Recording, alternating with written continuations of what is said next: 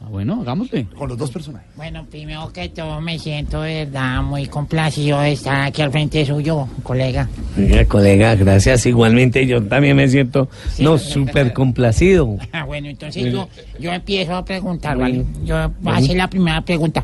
Eh, ¿No le parece muy raro un político que embola?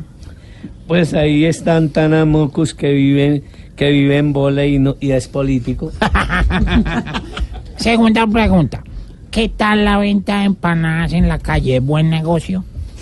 Pues hasta que no le saquen multa todo va bien. ¿Qué opina la gente de guiso? Pues si con guiso se, re- se- pues si a guiso se refiere, a mí le cuento que me quieren mucho. Ah, claro, patrón. Bueno, ¿cómo le vendería una empanada a un funcionario de Odebrecht? Si qui- si quiere sir- si quiere le sirvo de algo. No, la- no, no, no, no. Ponle cuidado. ¿Cómo le vendería, a mí ya bien, cómo le venderías una empanada a un funcionario de Odebrecht? Ah, pues venga la coima empanada.